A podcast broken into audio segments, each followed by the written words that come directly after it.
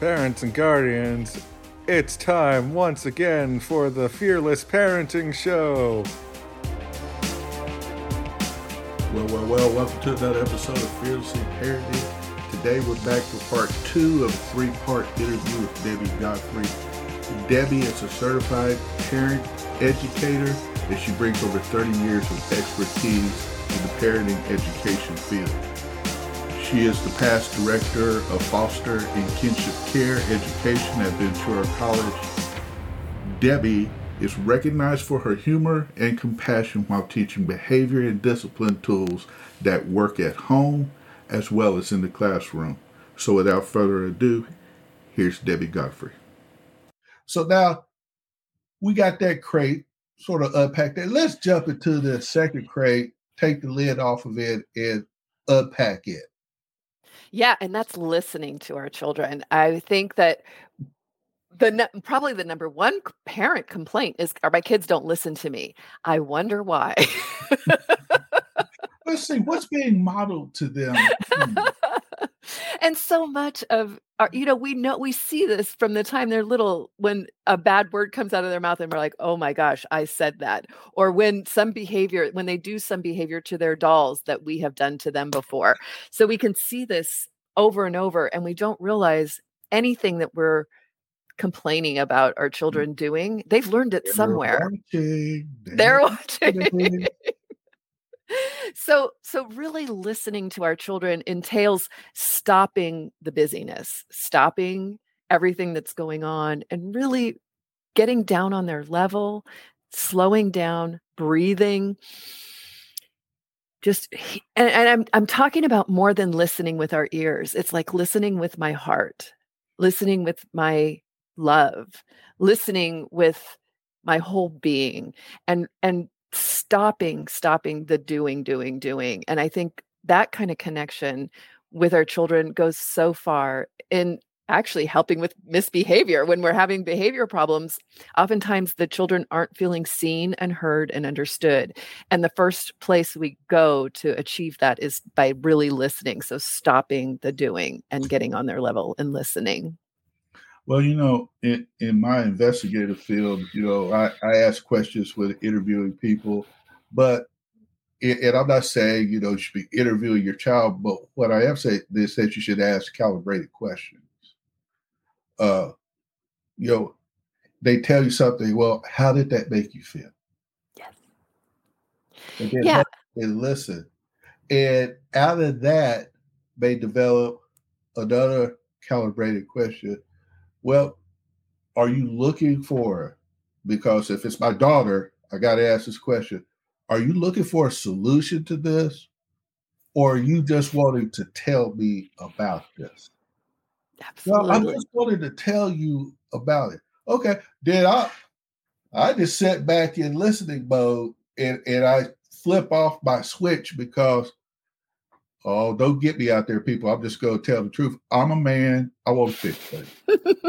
I want to fix things. And I learned early on in a marriage class that me and my wife went to.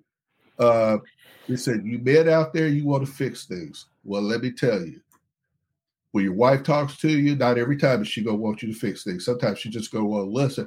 And there are a lot of us going, What? Because that's not who we are. And we have trouble connecting on that point and go, why in the world would you state a problem and not want the solution to it? Well, you know what? God built it differently.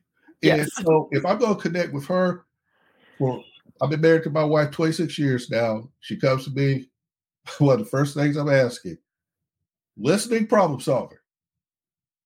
And, and if I'm listening and I'm then transitioning into problem solving, just let me know. Just drop it on me and say, okay, now go into problem solving mode. And hey, there we go. I, I'm ready, ready to go. And I'm trying to teach my daughter the same thing because she thinks that I ought to know automatically that to be in listening mode. I said, honey,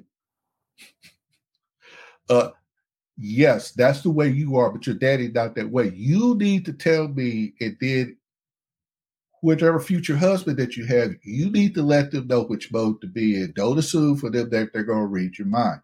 In other words, if I'm going to connect with her and she connect with me, we we got to connect to each other in ways that we're able to understand the other one. Maxwell says everybody communicates, but very few people connect. And there's just those little things you got to do to connect, like listening intentionally.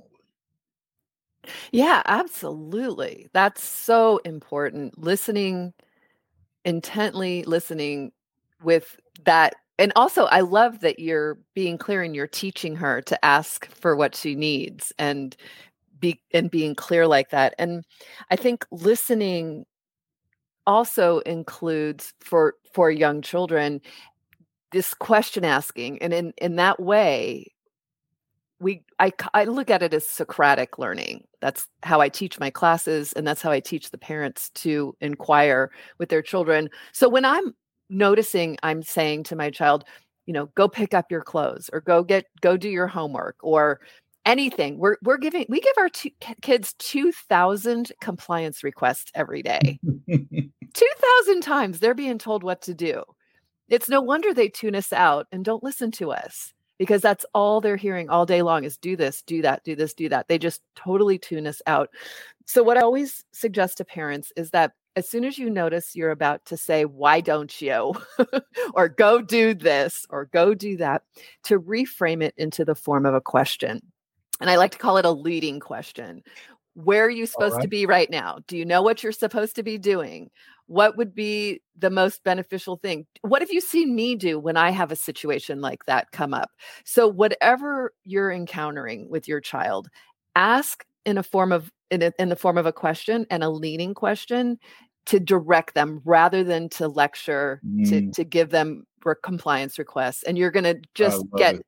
Yeah. And you'll turn their little brains on because when you're saying do this, do that, their brains are not on at all for you. So when you ask a oh, question, please stop talking to me. yeah, exactly. Like if I if my child falls down and skins their knee and they're screaming and crying, and if I go up and say, "What have you seen me do when I fall down and skin my knee?" They'll stop crying and they'll make this dumb little look on their face. They'll go, "Uh," and and that's I always tell parents that's thinking that's thinking. We want to see that look of uh. absolutely because when you get them to think and the answer comes out of their mouth, it's their answer. It's their solution. So if they say, you know, looking around their room with everything thrown off, you know, I probably could pick up my room. There okay. you go. Do that so when, when, when do you think that you'll have this taken care of? Well, I could have this taken care of this afternoon. Again, being intentional, and I'm just building off of what you're saying there. Yep. I, I, I do love it because when the answer comes from them, they're more likely to grasp it and get it done. But if you're supplying it to them, uh, probably not. Right. And I see this as the real finesse in parenting is when you lead your child to do what they're supposed to do and they take all the credit because they've owned the learning because of the way they've processed it in their own mind. What have you seen me do? What do you think you need to do next? Oh, well, I need to do this. I need to straighten up. I could straighten this up and I could do it by this afternoon. Now they own that whole bit. You're not getting credit for leading them to cleaning their room. And you you shouldn't have it. You don't want it. You want them owning their learning. And so that's the real finesse in parenting is that is that you guide your children in the the direction that's going to be most beneficial for them and they own it and you don't get any credit. Absolutely. Yes. You know, and another thing uh, along that line is you get more of what you praise than what you criticize. So when they do and I'm not just talking about like a trophy for every kid and a trophy for everything. Well, when something of significance happens and they have not only taken ownership, but they've done it two to three, four times in a row, be intentional about coming in and say, you know what? I have noticed here this whole last week that you have taken care of this. I haven't had anything to say about it, but I want you to know how much easier you making it on me. Mama, Daddy's Day is full, and, and uh, it, it, really doesn't help me if I have to come in here and clean your room. But by you cleaning your room, you're helping me. And about, oh, Bob, stop. no, no, listen to me. I appreciate you. I appreciate what you're doing. Keep it up. So what you're doing is you're winding them up for more success, setting them down, and then let go, and then just watch them go into motion. You know, I, I work with boys and uh, a group of teens in the summertime, and uh, they go to a leadership camp. And if they're absent, when they've been to four camps, when they come to the fifth camp, they get a saber with their name engraved on it, their favorite scripture, and I teach them how to drill and do ceremony with the saber. And you know, they learn a routine without calling cadence and they get frustrated and everything. But when they get a section right, and they're usually grumbling about, we'll never get this right, we'll never get this right. But then when they knock out a major portion, at the top of my voice, and everybody else in the camp think that they're in trouble. I have them come line up in front of me, and I go down the line. You didn't believe in you, but I believed in you, and you just went out there and you knocked that out. Then I go to the next one, and I'm watching them looking for excellence. And then when I get excellence from everybody, I'm bringing everybody before me and I'm loudly proclaiming the excellence. Again, winding them up, and then letting them go. And I, I tell you, Debbie, they'll go out there with their chest stuck out and they'll start catching each other on little mistakes and everything. Within a couple of days, I'm just sitting back in a chair with a nice cool glass of water, watching them direct themselves. And when it comes time for graduation, they knock it out of the park. All because they owned it. And the positive encouragement. And I absolutely a thousand percent agree. And that that's the research shows this that positive forms of discipline are much more effective in the long run than coercive and punitive forms of discipline. And so you get much more out of them if you can encourage and acknowledge the things they do well than if you try to discourage and and punish the things that they don't do well. And if you want your teenagers to be willing to do their chores when they're teens, you've got to start this when they're little and they're helping you out and they're making contributions and they love to help you when they're little and to say, I love the way you helped cleaning up. And I love the way you did that. And like you said, it makes the whole house run better. Everybody's happier. Thank you for your contribution. I acknowledge you. Okay, you just gotta love Debbie. She's a lot of fun. She's a tremendous joy to interview. Be there for part three of my three-part interview with Debbie Godfrey. We're going to unpack that last crate regarding discipline and punishment.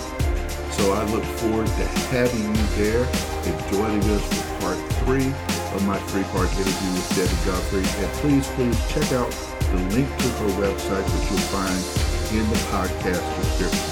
So until next time, God bless.